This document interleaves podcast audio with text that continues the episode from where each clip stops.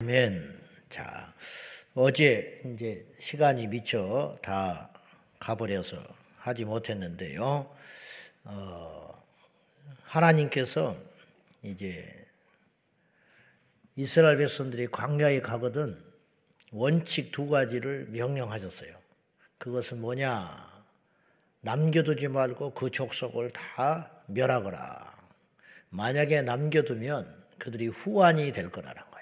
그래서 너희의 찌르는 가시가 되고 옆구리에 가시가 된다. 가시라는 게 뭐? 옆구리를 찌르는 가시라는 가만히 있어도 계속 찔러 된다는 거예요.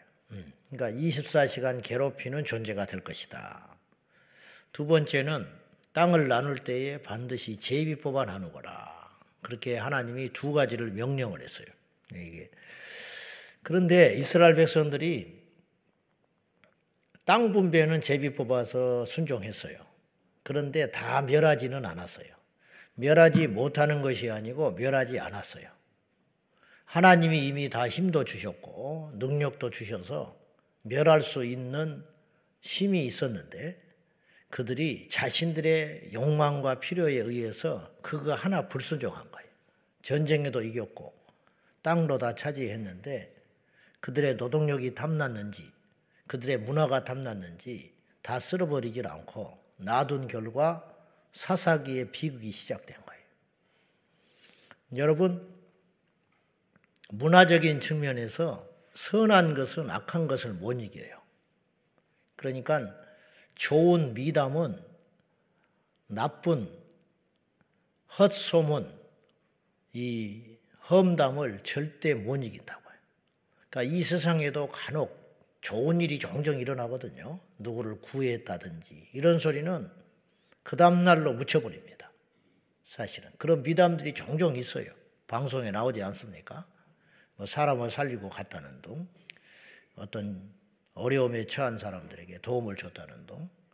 근데 그런 이야기는 하나도 기억이 안 나요.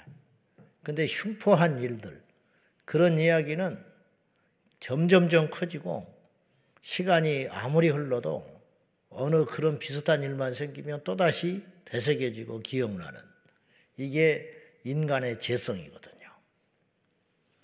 그렇기 때문에 이스라엘 백성들이 아무리 강력해도 99%의 장악력을 갖고 있어도 1% 남겨는 그 후환 때문에 한 세대가 지나니까 허물어져 버리는 거예요. 이게 이렇게 강렬해요. 그러니 우리가 예배드리고 말씀으로 집중을 하고 하나님의 뜻으로 살고 싶어 하는 그런 몸부림이 있다 할지라도 어지간해서는 세상을 이기기가 쉽지 않다. 그러면 이기는 비결은 뭐냐? 그래서 하나님께서 원리를 가르쳐 주는 거예요. 완전히 쓸어버리라는 거예요. 이만큼도 남겨두지 말라는 거예요. 한 번만, 이번만 절대 안 된다는 거예요. 그것이 내 영혼을 지옥으로 끌고 가는 사건이 된다는 거예요. 예, 절대로 죄에 대해서는 틈을 주지 말라. 이것이 하나님의 뜻이에요. 그러니까 생각도 하지 말라는. 생각도. 어, 뭐 실제로 그거를 하기 전에 그래서 저거 좋다. 어, 자기 것이 아닌데 그런 마음도 갖지 마라라는 거예요. 예, 만약은 없어요. 우리는 죄에 있어서는 그런 환경을 이길 수 있는 사람은 없다. 열 번 찍어 안 넘어가는 자가 없다. 남의 걸 자꾸 만지면 어느 날 그것이 내 품에 들어와 있어요. 그러니까 만지면 돼요, 안 돼요? 안 된다는 거예요. 만지지도 말고 근처에 가지를 말아라. 그 뭐하러 자꾸 가? 내 것이 되는 것도 아닌데. 그렇죠? 뭐하러 자꾸 말이 아닌 말을 자꾸 해? 네, 필요 없다. 필요 없다. 그런 뜻이에요. 자, 민수기 34장은 이제 하나님께서 가나안의 경계를 설명하고 정해 주는 거죠. 지금 이스라엘 백성들이 가나안 땅에 들어갔어요, 안 들어갔어요? 안 들어갔지요. 근데 이미 하나님께서는 계속 하시는 말씀이 출애굽기부터 하시는 말씀이 들어가게 되거든. 어, 제사를 이렇게 하고 이미 들어간 걸 기정사실화 하시고 출발할 때부터 들어가거든 절기를 지켜라. 들어가거든 그 땅을 이렇게 하거라. 들어가거든 11조를 이렇게 하거라. 들어가거든 농사는 이렇게 짓거라. 들어가거든 이방인은 이렇게 상대하거라. 이미 전제해버린 거예요. 네. 김치국부터 마시는 것 같잖아요. 이스라엘 백성들이. 사람이 그렇게 큰 소리를 치면 믿을 게 하나 없어요. 네. 그런데 하나님은 장담하세요. 음. 사람의 장담은 허풍이고 하나님의 장담은 확실한 약속이 되는 겁니다. 하나님 우리에게 장담하시거든요. 내가 너를 결코 버리지 아니하리라. 안 버리시는 거예요. 절대로. 이스라엘을 회복시키신다고 장담하셨거든요. 이사야서를 통해서 회복되는 거예요. 너희들이 포로기 70년이 지나면 내가 사용하는 종을 통해서 반드시 돌아오리라. 하나님이 장담했어요. 하나님의 장담을 인간이 절대로 막지 못해요. 우리 주님이 우리를 만세전에 택했다고 장담하셨어요. 그러니까 누가 우리를 건드리지 못하는 거예요. 부침은 있죠. 넘어졌다, 자빠졌다, 일어났다, 이겼다, 패배했다 하지만 결국은 하나님께서 우리를 딱 정해놓고 이것이 하나님의 예정이에요. 여러분, 하나님 우리를 택했어요. 근데 누구, 누가 택했는지 몰라. 그러니까 최선을 다하는 거예요. 아멘? 하나님이 모르게 어떤 일이 일어나요? 그게 말이 되어 안 돼요. 그것 자체가 성립이 안 되는 거예요. 하나님이 몰라. 근데 어떤 일이 일어나. 그때서야 막 하나님 수습을 해. 말이 안 되지요. 하나님이 이미 구원받을 자가 정해졌을까요? 안 정해졌을까요? 정해졌다니까요. 이건 장로교 예전 그걸 떠나서 성경을 봐도 그렇고 상식적으로만 조금만 생각하면 하나님께서 모르게 어떤 사람이 열심히 해가지고 믿어서 천국 갔다. 또 어떤 사람은 하나님 모르게 이 사람은 노력을 하지 않아 가지고 믿을 수 있는 기회를 상실해서 지옥 갔다. 있을 수 있는 일이에요? 있을 수 없다니까요. 물론 예정도 우리가 감당하기는 어려워요. 그러면 애초에 복음 듣지 못한 사람은 어떡하냐. 그래서 논쟁이 많은데 그러나 큰 틀은 이건 거예요. 하나님이 모르게 어떤 일이 일어나겠냐. 이거 말이 안 되는 거예요. 어불성설. 하나님은 이미 다 정해놨어요. 적그리스도가 나타나는 것도 정해졌고 이 세상이 점점 악해지는 것도 정해졌고 이 세상이 이렇게 대혼란이 일어나는 것도 하나님이 실수하신다든지 하나님이 모르게 악이 너무 커져가지고 하나님을 대항해서 그런 일이 일어나는 게 아니에요 절대로. 하나님이 다 알고 계세요. 문제는 우리가 그걸 알아요 몰라요? 모른다는 거죠. 그러니까 어떻게 해야 돼요? 최선을 다하는 거예요. 그래서 전도하는 거예요. 저 사람이 버렸는지 저 사람을 하나님이 택했는지 우리끼리는 몰라요. 그런데 언제 알게 되느냐? 이루어진 다음에 알게 되고 천국 가면 알게 돼요. 아 이게 이래서 이렇게 풀렸구나. 아 이래서 이렇 그때 이런 일이 일어났구나. 그때 가면 다 풀어지게 된다는 거죠. 하나님은 이스라엘 백성들에게 광야 광야에 살고 있는 이스라엘 백성들에게 가나안 땅에 들어가거든 너희의 경계는 이렇게 되리라. 하나님이 다 그어줬어요. 그어줬어. 그어라. 동쪽의 경계는 이것이다. 남쪽의 경계는 이렇게 될 것이다. 북쪽의 경계는 이 것이다. 영토의 크기를 들어가기도 전인데 하나님 이미 정해놨어요. 그럼 뭐하러 싸워? 그냥 가서 가만히 있으면 되지. 가만히 있으면 하나님이 손을 들어다가 이들을 그냥 응? 손바닥으로 들어가지고 가나안 땅에 딱 들어가다 보낼 텐데 그게 아니라니까요. 하나님이 정해놓지만 예정하셨고 룰 가운데 있지만 최선을 다하는 거예요. 그리고 알고 봤더니 최선을 다하는 그 힘도 누가 주신 거예요? 하나님이 준 거예요. 어떤 사람이 최선을 다해서 부자가 된 게 아니에요. 어떤 사람이 기도를 많이 해서 응답을 받은 게 아니에요. 기도하게끔 하신 거예요, 하나님이. 어떤 사람이 그래서 신명기서에 나와요. 너희가 가나 가나안에 가거든 너희가 재물을 많이 취하게 될 거다. 근데 그 재물을 취할 수 있는 능력도 하나님이 준 것이다. 어떤 사람은 딱 보면 여기다 이걸 하면 되겠다, 저걸 저걸 하면 되겠다 해서 돈벌이가 된다 이 말이에요. 그게 뭐냐? 그게 자기의 능력 같지만 착각하지 마라. 하나님이 이미 줬다. 그런 뜻이에요. 달란트. 두 달란트, 한 달란트, 다섯 달란트. 죽었다 깨어나도 한 달란트 받은 사람은 다섯 달란트를 못 얻어요. 그러면 애초에 그 달란트를 누가 주셨냐는 거예요. 하나님이 주셨다. 그거 잊지 말라는 거예요. 그러니까 다섯 달란트 받은 자가 세 달란트 남겼으면 혼났습니다. 근데 다섯 달란트 받은 자는 다섯 달란트를 남겼어요. 알고 봤더니 첫째, 다섯 달란트를 애초에 주시지 않았으면 다섯 달란트 죽었다 깨도 못 얻어요. 없는데 뭘 얻을 수 있어요? 다섯 달란트가 있었으니까 그걸 가지고 활용을 해가지고 다섯 달란트를 남긴 거잖아요. 그죠? 첫째, 하나님이 애초에 주신 거야. 두 번째, 알고 봤더니 다섯 달란트 맡은 자는 더 능력이 있었지요. 그 능력을 누가 주신 거예요? 하나님이 주신 거예요. 그러니까 모든 것은 하나님의 계획과 뜻 안에 있는 것입니다. 그래서 그것에 대해서 받아들임이 믿음이라. 그러니까 불평하면 안 돼. 불평하고 원망하면 그것 자체가 믿음이 없는 거야. 왜 나에게 이런 사람을 만나게 했을까? 나에게 왜 이런 셀에 들어가게 됐는가? 나에게는 왜 이런 셀 식구를 줬고 이런 리더를 만나게 됐는가? 그런 말 자체가 필요가 없는 거예요. 그러면 그런 상황을 만나면 우리는 가만히 있어야 되냐? 가만히 있어라 이 말이에요. 가만히 있는 게 믿음이에요. 말이 됩니까, 목사님? 아니, 때가 되면 하나님께서 다 해결해 주세요. 그때까지 뭘 하는 거예요? 인내하고 기도하는 거예요. 홍해 앞에 선 이스라엘 백성들에게 모세를 통해 하나님 뭐라고 하신지 알아요? 너희는 잠잠히 있어라 그랬어. 호들갑 떨지 말고 가만히 있어. 여러분 뒤에는 애굽의 군사들이 몰려오는데 앞에 홍해가 있는데 가만히 있는 게 이게 보통 일인지 아세요? 이게 엄청난 믿음이 필요한 거예요.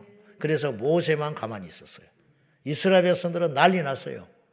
우리 다 죽이려고 그러냐고. 원망하고 불안하고 두려워 떨었지요. 모세의 믿음으로 홍해가 갈라진 거예요. 그러니까 행악자로 인하여 원망할 필요도 없고 나에게 왜 이런 일이 생기냐고 원망하지도 말고 왜 나만 겪는 고통이라고 말하지 마라. 고통이 클수록 그걸 잘 감당하면 하늘의 상이 되는 것이고 이 땅에 순탄하게 남이 해놓은 것 쩍쩍쩍 받아가지고 누리기만 하면 그것이 이 땅의 복처럼 보이지만 하나님 앞에 가면 너 뭐하다 왔냐? 아무것도 한 것이 없어. 예를 들어서 믿는 집에 태어나서 믿는 자를 만나가지고 전부 대우받고 오히려 그건 주의를 어기면 있을 수 없는 일. 뭐 제사라는 건 제자 입에 올려보지도 않았고, 예, 그냥 그렇게 사랑을 독차지 받으면서 거기다가 또 남편도 잘 만나고 아내도 잘 만나고 거기도 자식까지 잘 만나서 그냥 고난이라는 자체를 모르고 0.01% 정도 그런 사람들이 있어요, 종종. 그래가지고 또 복도 많이 받았어요. 그러니까 죽을 때도 더 잘 죽었어. 그리고 하나님 앞에 갔어. 하나님, 너 뭐하다 왔냐? 한 게 있어야지. 누리기는 했는데 한 게 없는 거예요. 그 상이 없어. 어떤 사람은 우리 데모처럼 혹독한 가난한 집에 태어나서 믿지 않는 집에 그것도 지질이 복도 없어서 학교 근처는 가보지도 못하고 글씨도 깨우치지 못하고 믿지 않는 남편 만나고 믿지 않는 시부 친정 시가 아무도 안 믿고 평생 기도해서 전부 예수 믿게 만들고 남편 먼저 앞세우고 자식도 먼저 하나 앞세우고 그런 와중에서도 무너지지 않고 죽기 살기로 기도하지만 삶의 형편은 썩 나아지지 않고 언젠가 가시겠죠. 하나님 앞에 가면 하나님이 뭐라 그럴까? 너 왜 세상을 그렇게 구질구질하게 살았냐? 그렇게 말하실까요? 주님이 안아주세요. 너무 수고했다. 남들이 한 노력에 천배는 기울이고 산 분이야, 그분은. 그러나 복이 없었어. 그러나 천국에 가면 상이 얼마나 많겠어. 그러므로 하나님은 공평하신 분입니다. 어쨌든 경계를 정해 놓으신 하나님.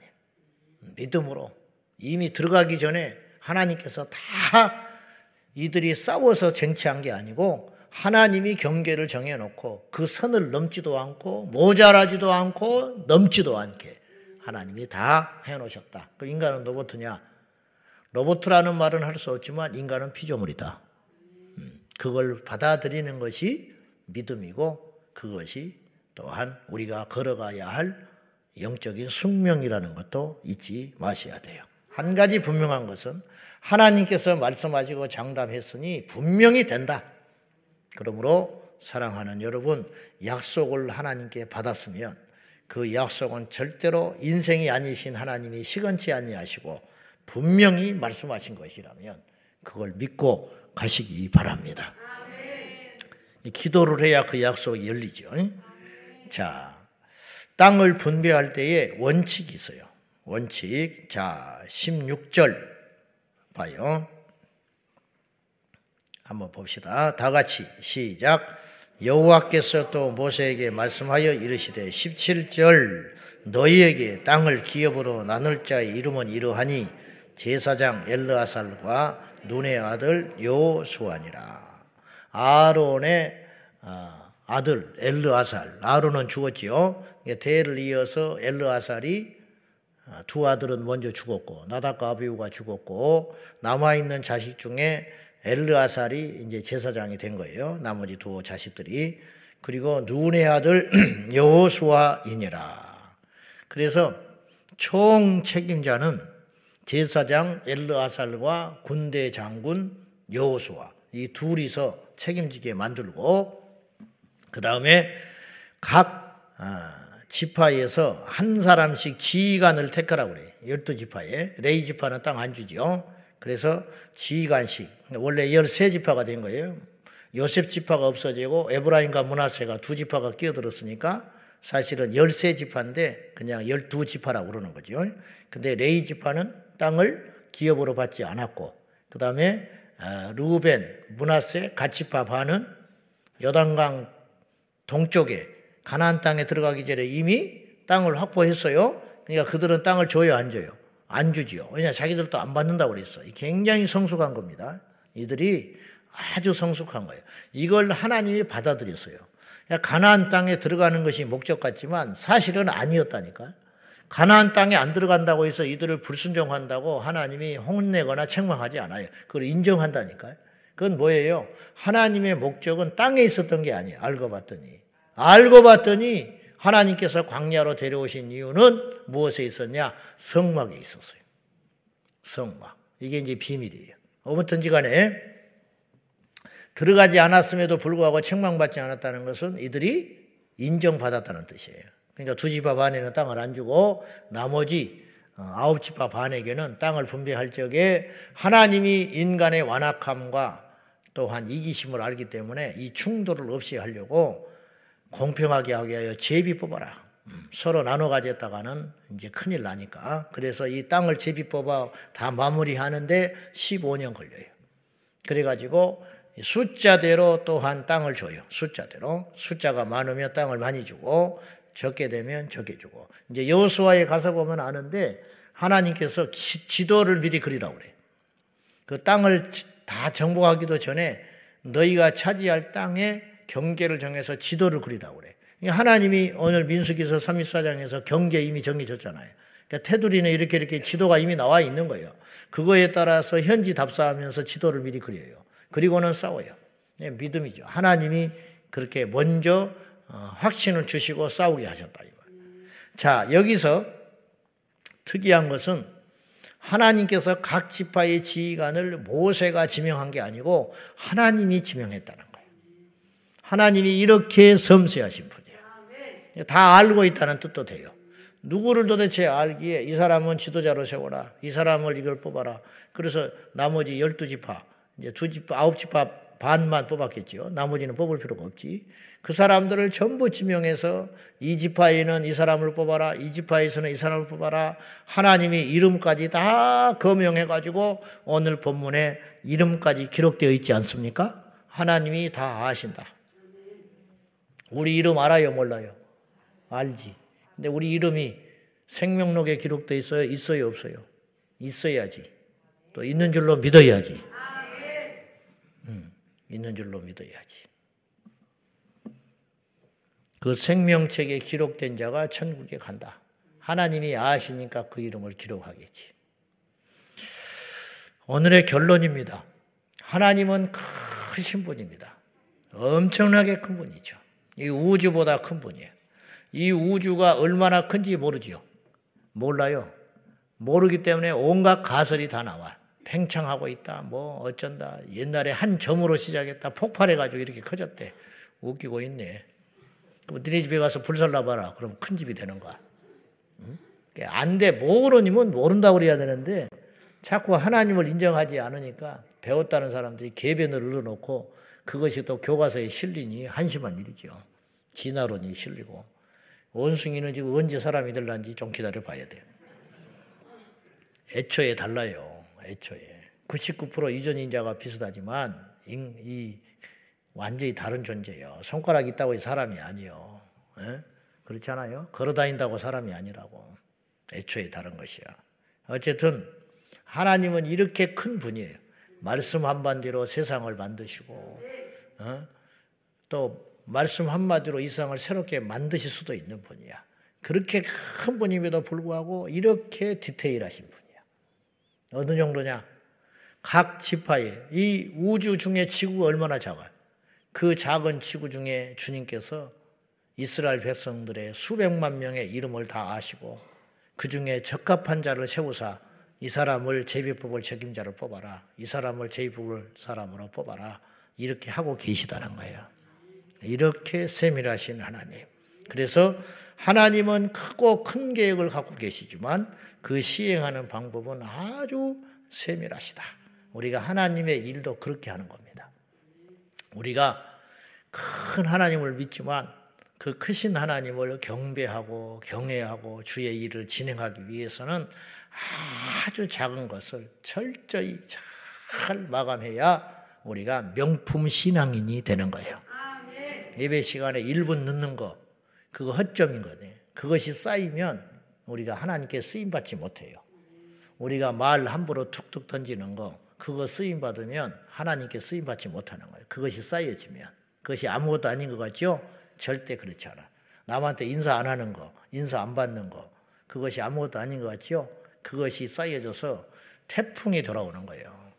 자, 이번에 우리가 어, 짐벌인가 뭔가 끝났잖아요. 그거 지금 아직까지도 후유증이 많아. 천억을 쏟아 부었어요. 돈이 문제가 아니라 천억이라 이천억을 쏟아 부어도 결과가 좋으면 괜찮은데 국가적인 망신이었다는 거예요.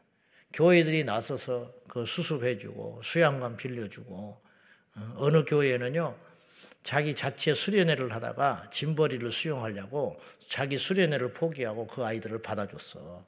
이런 이야기는 기사에 한 줄도 안 나와. 응?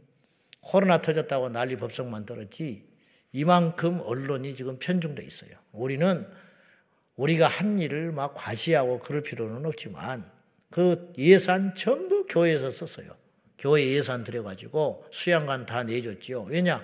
전도하고 싶어서 그런 거야. 교회가 빛이 되고 싶어서 뭐 뭘 바라고 그러는 게 아니라 그런 것들은 다 없어져 버리고 근데 이 짐벌이 대회가 아직까지도 후폭풍이 있고 그 주무장관이 뭐 어쩌고 저쩌고 그러지만은 결론은 하나예요. 뭐에 문제가 있었냐? 준비가 소홀한 거야. 생수도 없지 화장실 엉망이지. 응? 아니 나 같은 아무것도 아닌 사람도 그 시점에 그런 큰 대회를 한다면 그 지난날 2, 30년 그 시기에 날씨는 어땠는지, 그 지형은 어땠는지, 예? 그걸 만만히 준비를 해가지고 비가 올지, 태풍이 올지, 그리고 비가 왔을 때는 배수로가 제대로 잡혀 있는지, 이 많은 인원이 무더운 날씨 온다면은 열병은 걸리지 않게 뭘 해야 된다든지 간단한 거 아니요? 그런 디테일한 것에 들어가 가지고 현장 점검을 하고 근데 주무조포 장관이 그곳에 가 잠도 안 자고 밖에 나가서 잠을 자고 벌써 리더십이 없어져 버린 거예요. 간단한 거예요.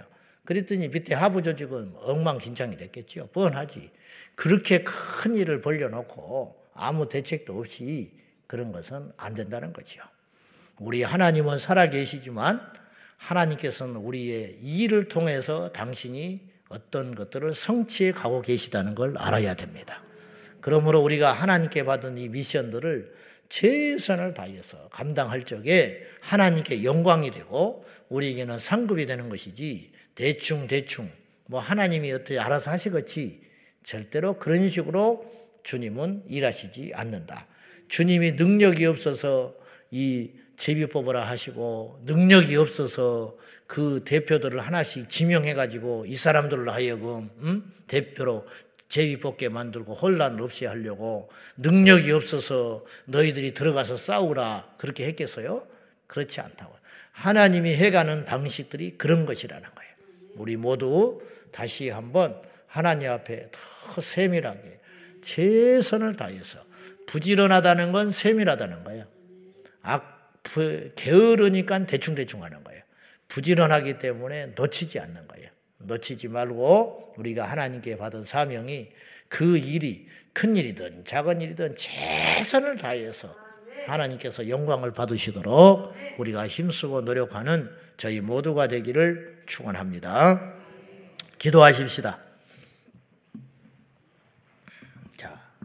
기도하실 적에 하나님께서 가나안의 경계를 미리 정하시고 이미 이겨놓은 싸움에 이스라엘 백성들을 가나안 땅에 무장시켜서 보내셨습니다.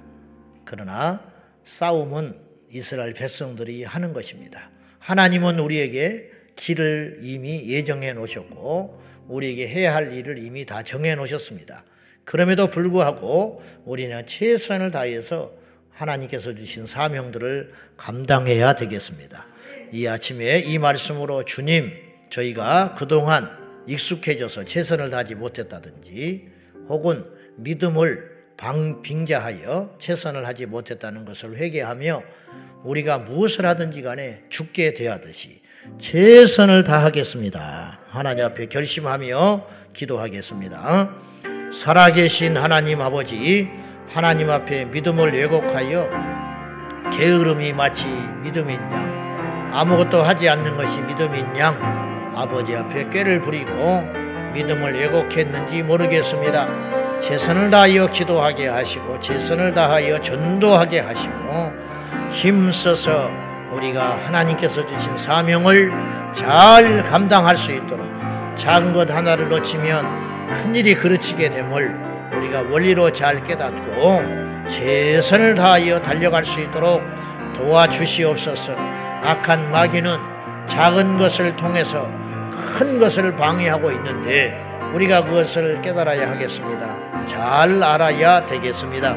주님, 하나님께서 우리에게 큰 계획과 큰 비전을 주셨지만은 그것을 성취하기 위해서는 천리길도 한 걸음처럼 우리가 작은 것부터 시작할 때에 하나님께서 큰 역사를 이룰 줄로 믿습니다. 다윗이 목자로서 최선을 다할 적에 이스라엘의 왕이 된 것처럼 오늘 우리가 최선을 다하여 할 적에 하나님께서 우리에게 큰 은혜를 주실 줄로 믿습니다. 그 힘도 여호와께서 주셨으니 내세울 것도 자랑할 것도 없습니다. 주님이 다 하셨습니다. 영광 받아 주옵소서.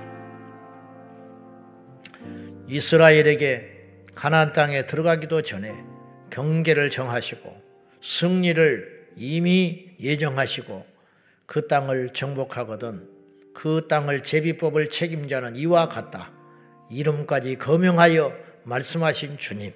우리 주님은 장담하셨습니다. 우리는 그 약속을 믿고 갑니다.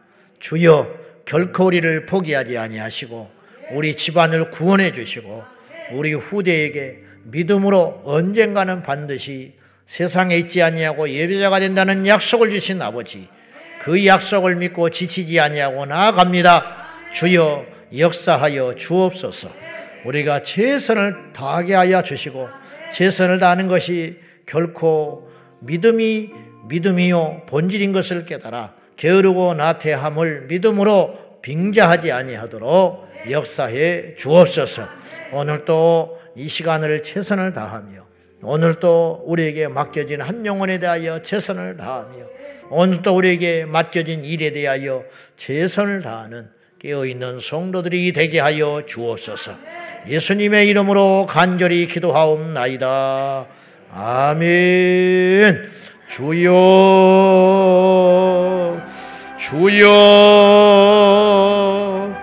주여. 살아 역사하시는 아버지 하나님, 우리의 삶에 하나님의 간섭하심과 계획하심이 있으니 우리가 최선을 다하여 하나님께서 우리를 통하여 이루고자 하는 그 일들이 이루어지기를 하여 우리의 시간과 우리의 마음과 우리의 생각과 우리의 몸을 드리게 하여 주옵소서.